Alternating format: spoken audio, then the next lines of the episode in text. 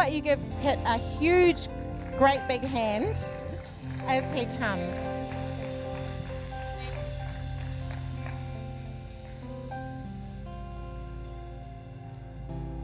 Hello everyone. How's it going?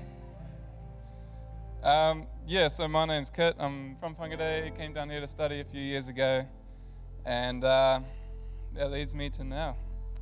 Um, so what I'm going to talk about, I'm going to talk about two words and relate that to communion. Uh, so diving straight in, the first word is novelty. Um, so novelty is like you know, being new, being original, something different. And like, I love novelty. It's great. Uh, I love seeing new things, uh, new places. I was up uh, Wairere Falls yesterday. It was cool seeing like a new view, and hadn't done that before. That was awesome. Um, but I think the thing that happens too often is that we focus a lot on uh, novelty. Um, for example, if you just look at like every modern pop song these days, it's pretty much talking about the novelty of love. Um, but I think that's where things go wrong, and we uh, get confusion and we mix up novelty with the second word that I'm going to talk about, which is intimacy. Um, the thing about intimacy is that it's way better than novelty, but it's hard and it takes time. Um, I was over the last week. I was kind of thinking, like, how can I how can I define intimacy so that like it's real catchy phrases so that everyone can understand it real well? Um, and I found like I just couldn't. But I thought instead of doing that, I'd just bring it up in, in an example that we see in Luke chapter 22, where Jesus is talking about um, communion. Effectively, it's, it's the Last Supper, and we read in verse 14. It says, "When the time came." Jesus and his apostles sat down together at the table. And I was like, hey, that's simple as, but I'll just read it again. When the time came, Jesus and his apostles sat down together at the table. And I think a lot of the times uh, in life, a lot of intimate times are sitting down at the dinner table with your friends, your family, those that are close to you, and talking about Jesus. Like, man, that's so powerful. Just that, that picture, that moment. And Jesus said, Do this in remembrance of me.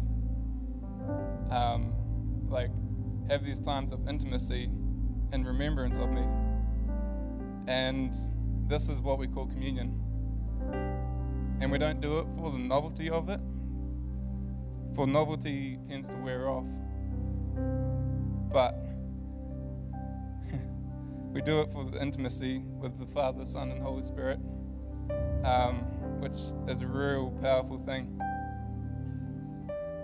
But the heart of communion, which is intimacy, I don't think should be limited to this very moment.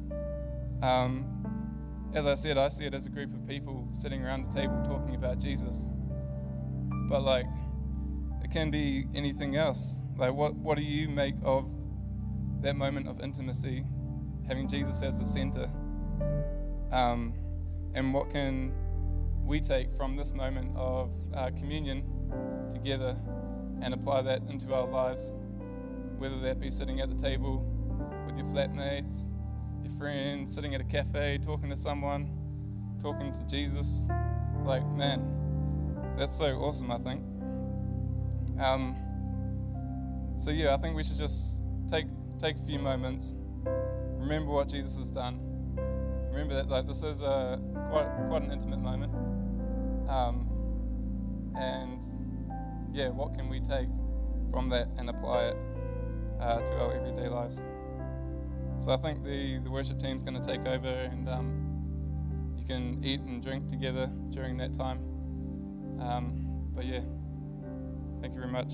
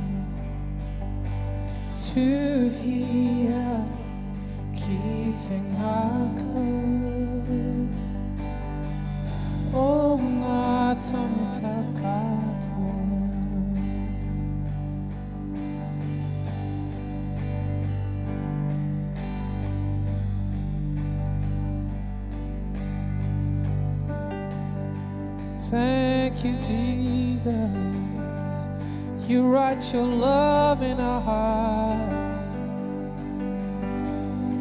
and you draw us together. You made us one.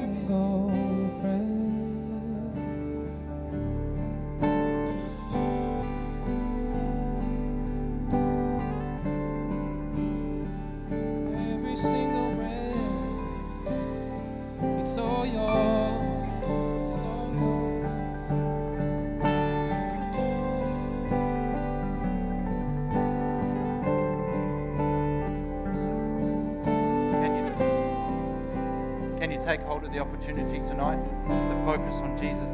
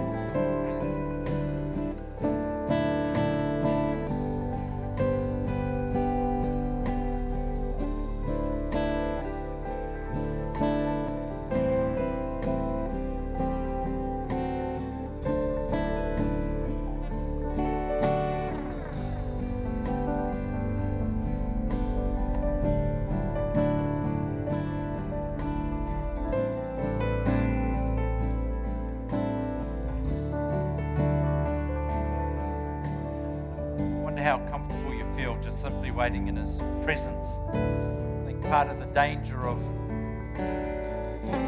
the Western church, not just this era, but eras that have gone before us, is we get caught up in the wrapping of the gift rather than the gift itself.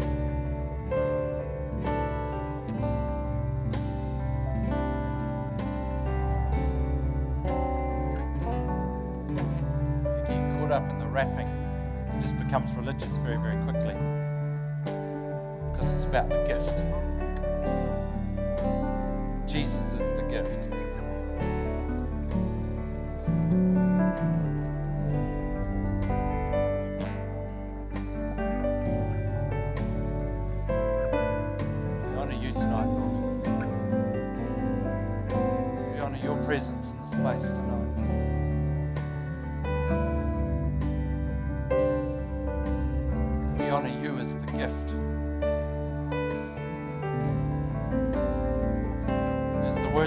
song say, Lord, I pray that we don't get caught up in all the other stuff. Forgive us for what we've made worship so many times, but that our focus would be on you. That the agenda of our hearts would be you.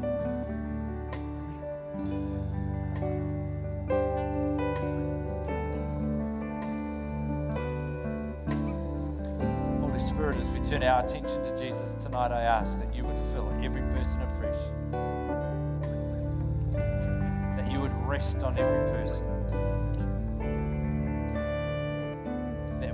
weight has been carried that shouldn't be carried, you'd lift that off in Jesus' name. Where there's sickness in bodies that shouldn't be, we command that to go in the name of Jesus. Where we need solutions for problems, Holy Spirit, that you would drop the idea, the solution, even now, in Jesus' name. Where relationships need mending, Father, help us see them for what they are and show us what to do. That you would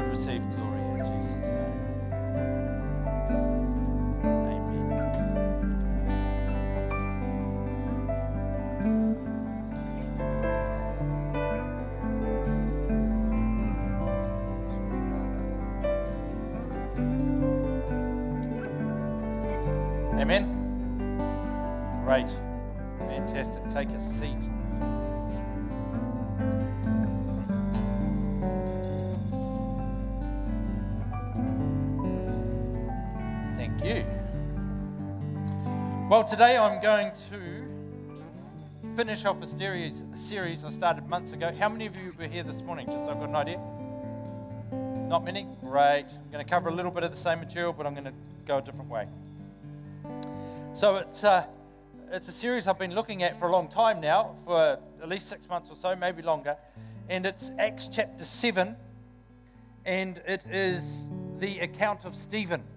Stephen was one of the seven that the apostles chose, that the disciples chose to help um, bring some order in the church and to, to run the various social activities in the church, feeding the widow, widows in this case. And Stephen was known as a man of great power, a man filled with the Holy Spirit, a man who did miracles, a, a man who knew what it was to move in the power of God. He had a great reputation. And uh, we catch him at the end of his life. But before we catch him, I've got to do Christmas crackers because it is December. Come on. Christmas cracker time. I only get a couple of weeks a year where I can get away with doing these jokes, you see. So I can subject you all to it, which is pretty cool. Can you help me, please? That, that was really bad, eh? That was really bad. Right, can you find the joke for me, please? Thank you. Thank you. Can you find the joke for me in there too? Beautiful.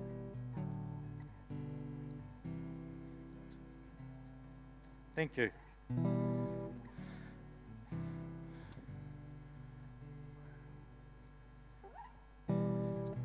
These are really, really bad. These are even bad on my scale of bad Christmas cracker jokes. I don't even get this first one. Here we go. You know the rules, eh? I've got a box of these in my office. If you don't laugh, I'll go and get more. Here we go. How does good King Wenceslas like his pizza? Deep pan, crisp and even. I don't get it. You I get, I don't get it. Straight over my head. I do get this one though. You guys will get this one too. Why can't a bike stand up by itself? Because it's too tired. that one is good. That one is good, isn't it? Yeah, you like it. You're just scared to admit that you like it. All the dad jokes come out at Christmas. It's an awesome time. It's an awesome time. Well, here we go. Acts chapter 7, we're going to finish this thing off that I started. So, if you remember Acts chapter 7, Stephen is brought up um, into the court, and there's false witnesses brought in, and they're making false accusations about him. They're saying he's a blasphemer, all this kind of stuff, and he is refuting um, uh, what the witnesses are saying and just saying that it's not correct. And the Israelites, particularly the Israelite leaders here, are quite upset with Stephen. And um, so, what we've done, Stephen, it's an incredibly powerful uh, passage of scripture. But what we've done throughout the year is we're looking at it from the point of our of our uh, theme for the year, purposed, and we're looking in the passage, going, what is in here that can help me live a purposed life? Because a purposed life is a good life. There are thousands, millions of people around the globe, globe that are miv- living with no purpose whatsoever. They don't know why they're getting up in the morning. They just trundle through another day, hoping that they're somehow going to find something. They've never ever discovered the why. Why am I on this planet? Why do I exist? Why has God created me? They've never discovered. In most cases, they've not discovered because they've not asked the right questions or looked in the right place. But my concern is that in the church, even after we've looked at this for a year, some of us are probably no closer to finding our why than we were last January. And it's because you're waiting for some lightning bolt to come and expose the why, or someone to come in and prophesy the why. But the fact is, to find the why, we need to go to the scriptures and we need to go to prayer. And God has a why for every one of us on this planet. In big terms, the why is the same. The why is to fulfill the will of the Father for our lives. But we need to break that down into what is the will of the Father for my life? Well, that's quite obvious in many ways too. It's love God, love one another. But it's what does that look like for my life? I've actually got to do some homework on that. You've got to do some homework on that. You need to ask the questions, take the time, sit before God, spend some time in the Word and say, Lord, what is my why? Why am I here? What is the why of my life that is in nobody else's life? Why do I exist? What is it all about? And so, when we answer that question, we start to live a purpose life. But Stephen here gives us some really good pointers. And um, I'll list them. I'm going to send this out on my pastor's desk because there's 40 something points, I think, or 40 points. And we're only going to touch a couple of them tonight. But what we've already covered is this. We've already covered to take the uh, make the most, take the opportunity presented to you. Uh, to live a purpose life, step into the promises of God requires that we leave the familiar. Often the working out of God's promise looks nothing like the fruit of God's promise. And to truly live a purpose life, we've got to have a multi generational view, a long view. To live a purpose life, our journey's pathway is often flavored in our attitude by our attitude and obedience towards God. When a person walks closely with God, it will leave a permanent mark. Walk closely with God. Our family of origin, upbringing, start of life are not a limiting factor to what God wants to do with us, in us, and through us. Purpose life, the circumstances we face are not an indicator of God's view of us. We can position ourselves for blessing. Honor who and what needs to be honored, that's up, out, and down, and don't measure God's promise based on your current circumstances. Circumstances change, God doesn't. Knowing who you are in God and being recognized by those around you are two completely different things. God is bigger than our mistakes. God's timing is crucial, and God's call is an invitation to partner with Him. Many people think I got prophesied over, it's going to happen. No, no, the prophecy was an invitation to partner with Him, is what it was. Don't give up before it's time. Too many people give up too early. Listen what the Holy Spirit's saying. Listen to those He's put around you. They're the ones we've covered so far. I haven't got time to go through the rest, but I'm going to put them up there so you can see them. We'll touch this one briefly. Don't be a rogue. Don't go rogue. Don't be a rogue either. Uh, You, you, can have, uh, you can have it your way. You can. You can have it your way.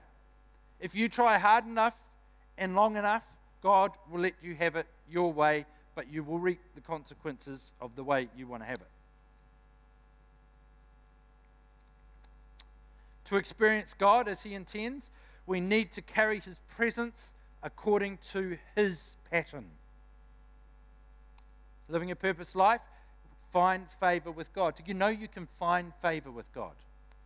You can actually find favor with Him. The Bible tells us, and it tells us in Acts chapter 7 there, that David found favor with God. And he found favor with God because he put the purposes of God, which in his case was to build a temple, which he never got to build, Solomon got to build it. But the Bible tells us that he found favor with God because he put the purposes of God first, over and above everything else. It's one of my favorites here. Remember, God is big and you are not. God is big and you are not. Don't get stuck. From verse 52. If you're serious about God, you want to live a purpose life, if you're serious about God, prepare for obstructions. They will happen. It's not if, it's when. Also, the truth stirs. I might touch on that one a little bit in a moment. Lastly, the Holy Spirit is not an optional extra. If you go to Acts chapter 7, as I said, I'll send this out during the week if you're on our mailing list. If you're not, try and get on it by seeing one of the team at the end, by the end of the night.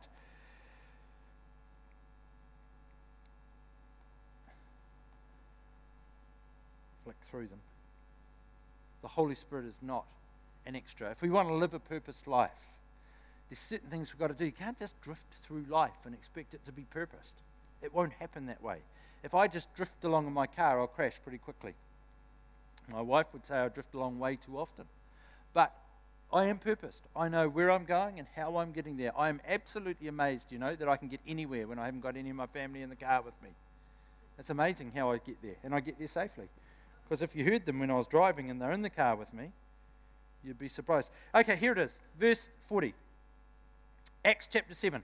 So, this is all part of the speech or the sermon that Stephen is giving to these guys that are accusing him.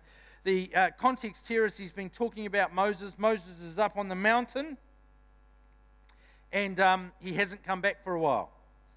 And it says this they, the people of Israel, Israel verse 40, told Aaron, Make us some gods who can lead us, for we don't know what has become of this Moses who brought us up out of Egypt. So they made an idol shaped like a calf and they sacrificed it to uh, sacrificed to it and celebrated over this thing they had made. Don't go rogue. Moses was away from these people just a few days, a month, just a few days, and they lost the plot. They lost the plot. Actually, if you really want to go back in Scripture and look why they lost the plot, I will think you will discover, well, I know you'll discover, that they had a spirit of, uh, or, a, or an attitude of lack of gratitude, is what they had. God provided for them, looked after them, made a way for them, and they never acknowledged it to God in thanks at all. So it was really a recipe waiting to happen, this. But Moses is at the top of the hill, and these people start complaining and everything else. They go rogue. At the end of the day, you are responsible for your relationship with Jesus, not me.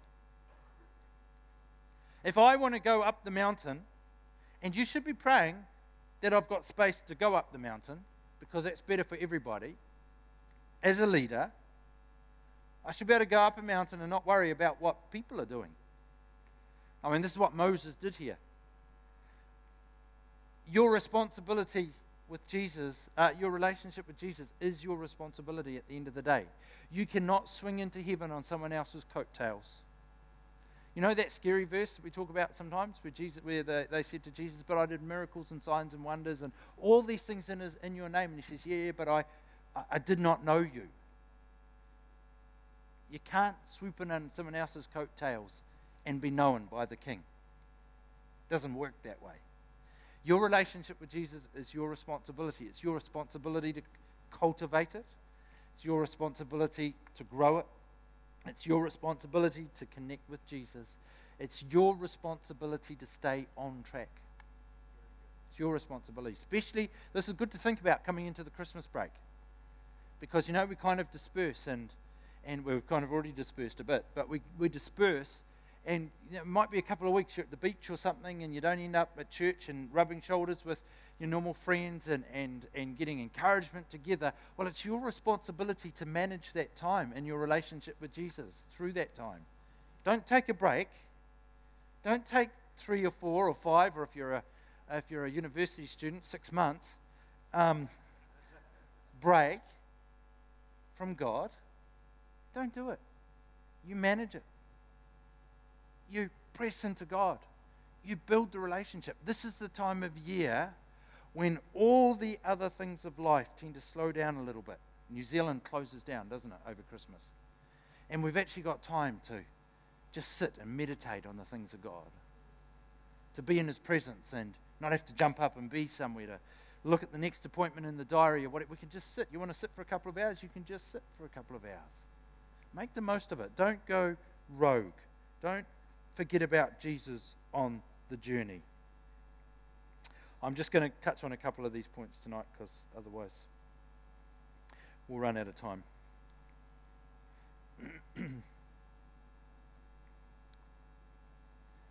I will touch on this one as well. Remember that God is big and we are not. God is big and we are not. Please don't treat God as trivial. Don't treat God as trivial.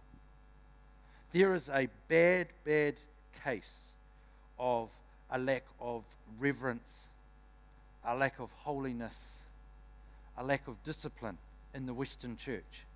And most of it is in the name of trying to be relevant or trying to be cool or whatever it is. I have rights, you know, I can live any way I want. Well, actually, that's not the truth. As a citizen of the kingdom of God, I need to serve the king and live according to his culture and his way of doing things. This comes out of from verses 44 to 40, uh, 48 to 50, which are a couple over. It says, However, the Most High, this is after David wants to build the temple. God says, No, but it was Solomon who built it. Then it says, However, the Most High doesn't live in temples made by human hands, as the prophet says. Heaven is my throne, earth is my footstool. Could you build me a temple as good as that? asked the Lord. Could you build me such a resting place? Didn't my hands make both the heavens and the earth? Remember, God is big. God is awesome. He is incredible. He is a creator of all things. He is the one who thought up us. He says that his thoughts are completely different to our thoughts, that his ways are completely different to our ways. Don't take it lightly. He's not the dude over the fence that you're high fiving or fist pumping when you see him. That's not God. He is the holy, almighty God who happens to also be our Savior and friend. Don't take it lightly. Appreciate who He is, reverence who He is, and stop living in the grey.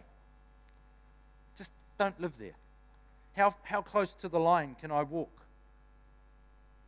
Don't, don't live there. Just walk way inside the line in His plans in his purposes, in his culture, way inside the lines. In the last few weeks, we've been doing kingdom culture in the Sunday nights, and uh, it's been a great series. I carry an absolute conviction that the kingdom of God looks different and sounds different than the kingdom of the world. In other words, our language should be different from the language of the world. Our behavior should be different, not because of religious rules, but because of relationship. I'm hanging out with Jesus, he rubs off me, rubs off on me. It means that I talk like this, I do stuff this way. That's not being religious, it's not being narrow minded or anything else. It's living in the kingdom of my King. Okay, now this one I do want to spend a couple of moments on 51.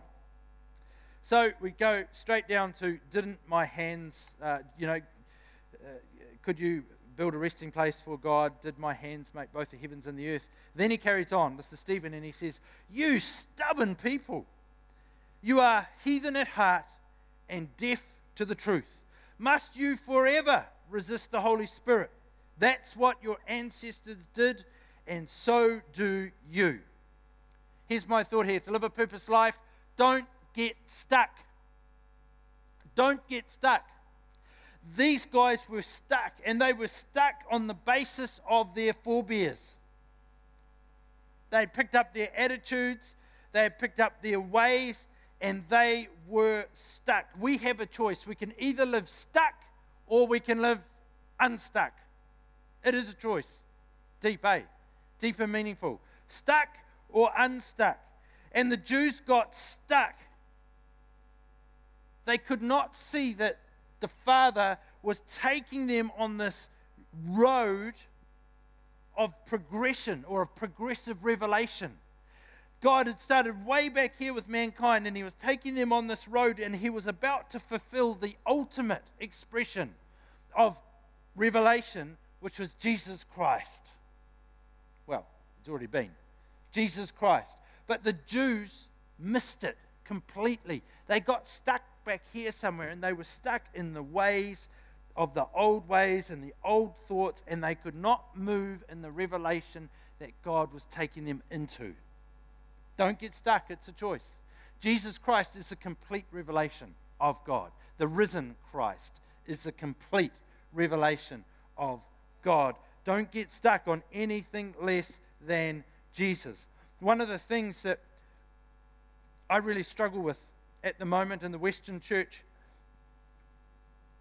and it's just a reflection of culture, is the insatiable desire for information. Information. Give us information. We want information. So when you if, when you're going to speak to us, don't make it practical. We don't want practical. We want information. We want the academic. We want you to fill our minds. We want theology. There's nothing wrong with theology. Theology is great. But if all you want is theology, you're a sick cookie. You are. Because you just get so full of knowledge and stuff and knowledge, and you get stuck and you never do anything. And the Church of New Zealand, by and large, is stuck, not doing anything because we've been so filled with knowledge, so filled with theology, which is great, and I love theology, it's one of my favorite subjects.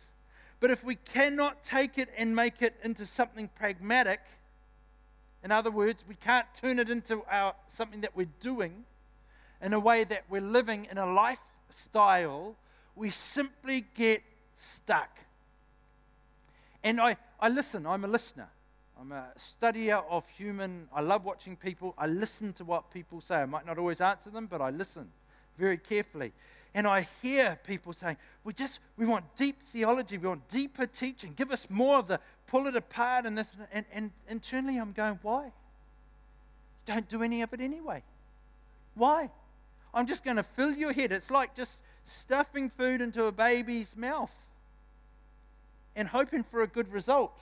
What happens if you keep pushing food into a baby? It's going to come out one of two places and it's going to be messy. It is going to be messy.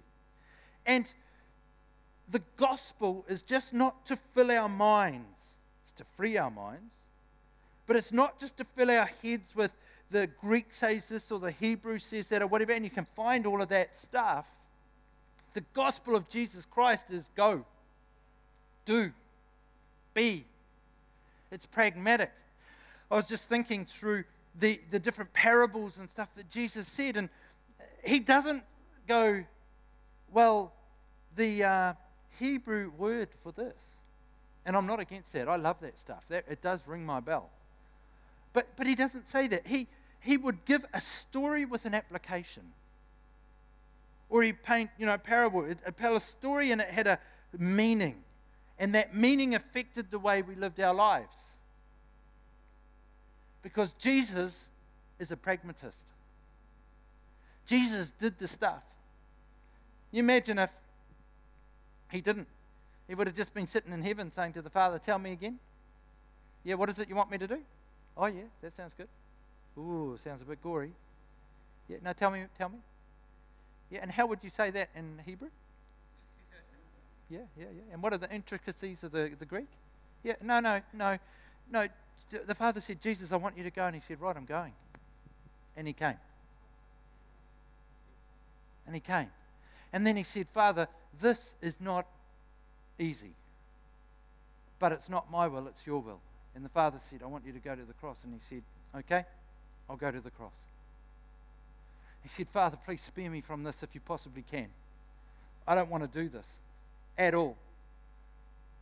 But your will be done. Oh, but for the prize. Okay, so he goes to the cross. He raises from the grave. Next thing he's like, Well, you know, I'd like to hang out with you guys, but I've got to go. Because if I don't go, I can't send the Holy Spirit. So he goes back. But hey, don't panic, I will be back. So he goes back. Holy Spirit comes. We go to the Holy Spirit now and we say, Holy Spirit, what would you like to say to me today? And he says, Go. Oh, I've heard that somewhere before. He says, Go, do, be. Get out there in culture. Get out there in society and be Jesus with hands and feet on. Oh, but Jesus, I need the Hebrew and the Greek just to work that out and work out exactly what you're saying. No, no, no. You work and walk the gospel out. Work and walk it out. Yes, there's plenty of room. There's, knowledge is great. But don't get stuck by just trying to fill your head with the book because the book isn't just about head, the book is about heart. And the heart of the gospel is to go. And if I can leave one thought with you tonight, it is that don't get stuck. It is a choice. I know popular culture is saying, feed me, feed me, feed me, feed me. But that is not the gospel. It is not the gospel. The gospel says, go into all, well, the gospel is the good news of Jesus Christ. Number one, the gospel is that he came because the Father sent him, that he died on a cross, that he was raised from the dead, and in the process of all that, he reconnected the relationship that had been severed between us and him. He reconnected that. He said, You choose me, you walk with me, and that thing is connected for all eternity. That's the gospel of Jesus Christ. He says, No, all that shame, all that guilt, I will take that as far as the east is from the west. I will get rid of it so that you can walk free, so that you can walk with peace, internal peace, so you can walk full of hope, so you can walk full of life. That's the good news of Jesus Christ. And now he says to us, Go. Make disciples. In other words, make followers of Jesus. How do we do that? He says, Oh, no, it's easy. It's just two commands love me and love one another. Love me, one, love one another. Which, which of the Greek words, uh, which of those three Greek words did you use for love there? I just got to get it right. No, just go and love people.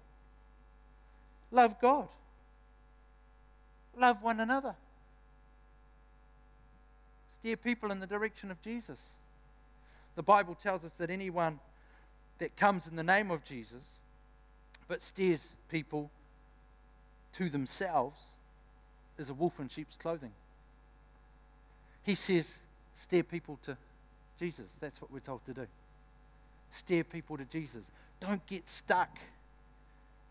Don't get stuck in the trap of feed me, feed me, feed me, feed me. When you're hungry, go and feed yourself. When you come together, say, Lord, help me hear what's been said today as I'm being fed. Help me hear, but help this drop from here to here, from my head to my heart. There's a song about that too, from my head to my heart, so that I can actually make a difference in this world. Wouldn't it be incredible if we were known as a generation, if we were known as a church who actually walked the walk, not just read the words? I think that would be good. Will you make mistakes? You sure will. I bet you make a few before the night's out. Will I make mistakes? Absolutely. I'll make a few before the night's out too. But I'm going to get up and keep walking. I've chosen that I'm not going to get stuck. Live to choose to live stuck or not. It's our choice. Wonder if the band wants to come back. I'll just touch on this last thought for a moment. The Holy Spirit's not an optional extra. We want to walk the walk. Well, let me go to where 55. But Stephen. So Stephen's finishing his speech. The Jewish leaders in 54 are infuriated. I love this, this verse. They are infuriated by Stephen's accusations and they shook their fists in rage at him. But Stephen, full of the Holy Spirit, gazed steadily into heaven and he saw the glory of God and he saw Jesus standing in the place of honor at God's right hand. He told them, Look, I've always wondered, I wonder how they knew what he saw because he died, but he tells us in the next verse. And he told them, Look, I see the heavens opened and the Son of Man standing in the place of honor at God's right hand. But they put their hands over their ears and they began shouting and they rushed to him. He turned this cr- crowd of professionals into an absolute scene, running at him, jumping, screaming, hands over their ears. Why? Because truth always stirs religious spirits. Always. I think it's good sometimes when we're in an environment like this and we hear something that we really don't like. Go, Lord, is there something stirring in me because I don't like what I heard, or is it just that I don't like what I heard? Good question to ask. And they stoned Stephen. And Stephen prayed, Lord Jesus, receive my spirit. He fell to his knees, shouting, Lord, don't charge them with this sin. And with that, he died. The Holy Spirit is not an optional extra. If we're going to live the life that God's called us to live, now I'm not, and I pray, you're not going to find yourself dead under a pile of stones. But if we're going to live the life that Jesus called us to live, the Holy Spirit is not an optional extra. He is the power that is given to us as we go out. You know, imagine the immense pressure that Stephen was under here. Yet he exhibited all the fruit of the Spirit love, joy, peace, patience, kindness, goodness, faithfulness, gentleness, self control. Only because he was filled with the Spirit of God. Only because he was filled with the Holy Spirit. If you've never been baptized in the Holy Spirit, I encourage you to ask him. Get a leader to stand and pray with you. Be filled of the Holy Spirit. Bible tells us they were filled with the Holy Spirit and signs accompanied. The signs often, not always, the signs are often miracles, speaking in tongues. Filled with the Holy Spirit. And if you have been filled with the Holy Spirit, Bible tells us that we all receive the Spirit when we come into relationship with Jesus.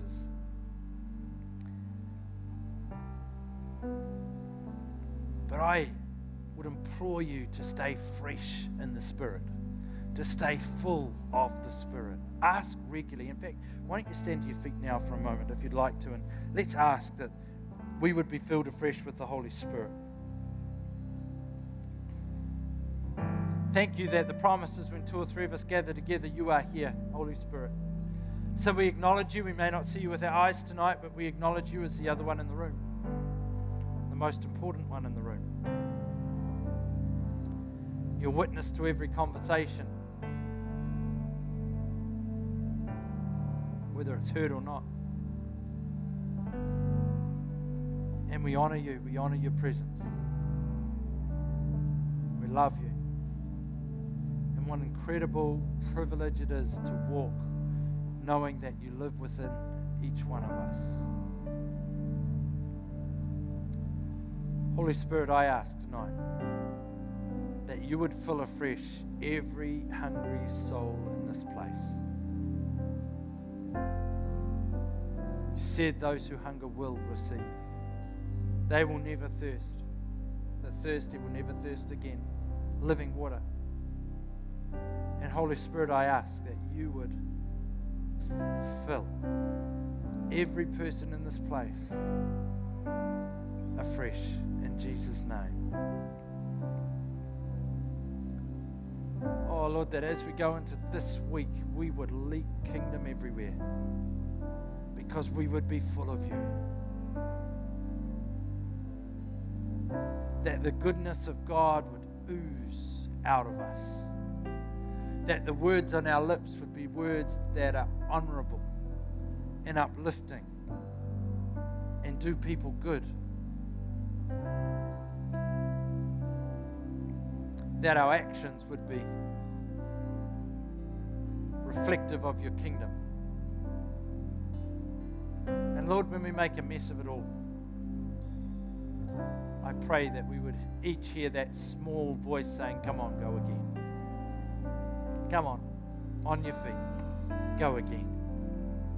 Go again. I thank you that you're the God of many, many, many, many chances. And that you simply take us by the hand and say, Come on, you this. Let's go again.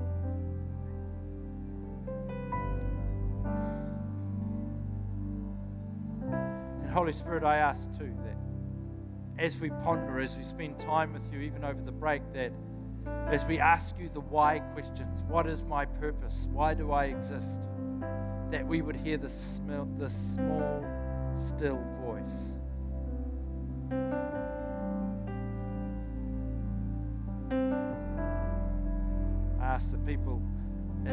That question, would receive incredible words of life that will set destiny, that will open doors that have been closed. That will bring an incredible sense of satisfaction and hope into their world in Jesus' name. While you're standing on your feet, know the Bible says that everyone who declares that Jesus Christ is Lord and believes that he was risen from the grave on the third day by the Father will be saved. That's what the book of Romans tells us. And I don't know where you are in your relationship with God, but the Bible tells us we declare with our mouth that Jesus Christ is Lord and we believe in our heart that he was raised on the third day from death by the Father, that we will be saved. We will be connected to him. We will have relationship with him. Our sin will be forgiven. We will be made right with God.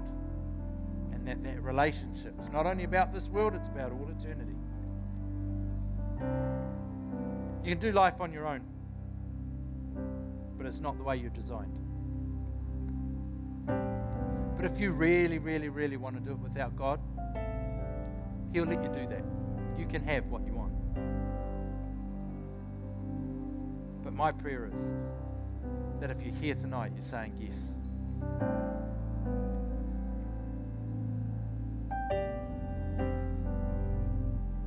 If you're saying yes to God tonight for the first time, or perhaps you've been way away from Him and you're coming back tonight saying, Lord, we need to get this thing going again. Can I encourage you to have a chat with someone that you came with or someone that you know? Let them know what you've done tonight. And if they can't help you forward in your journey with Jesus, feel free to come and see myself or another leader. We would love to help you in the journey. Amen.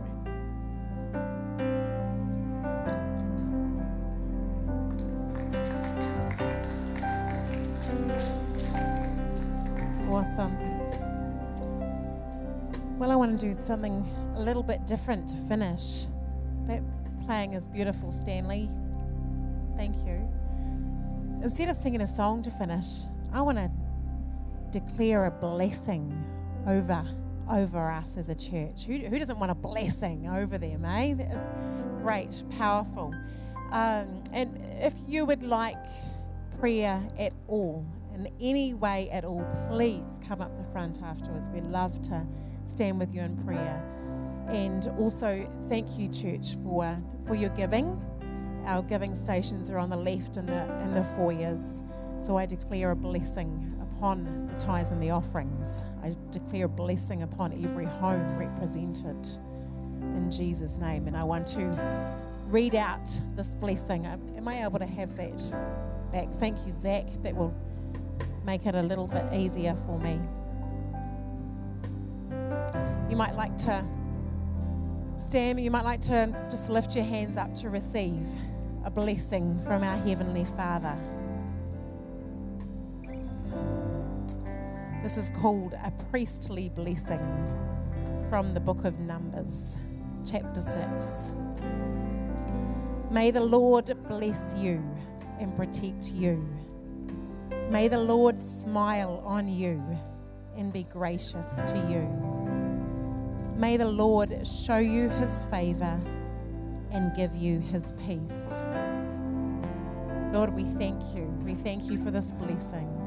We thank you, Holy Spirit, that you go with us into our week.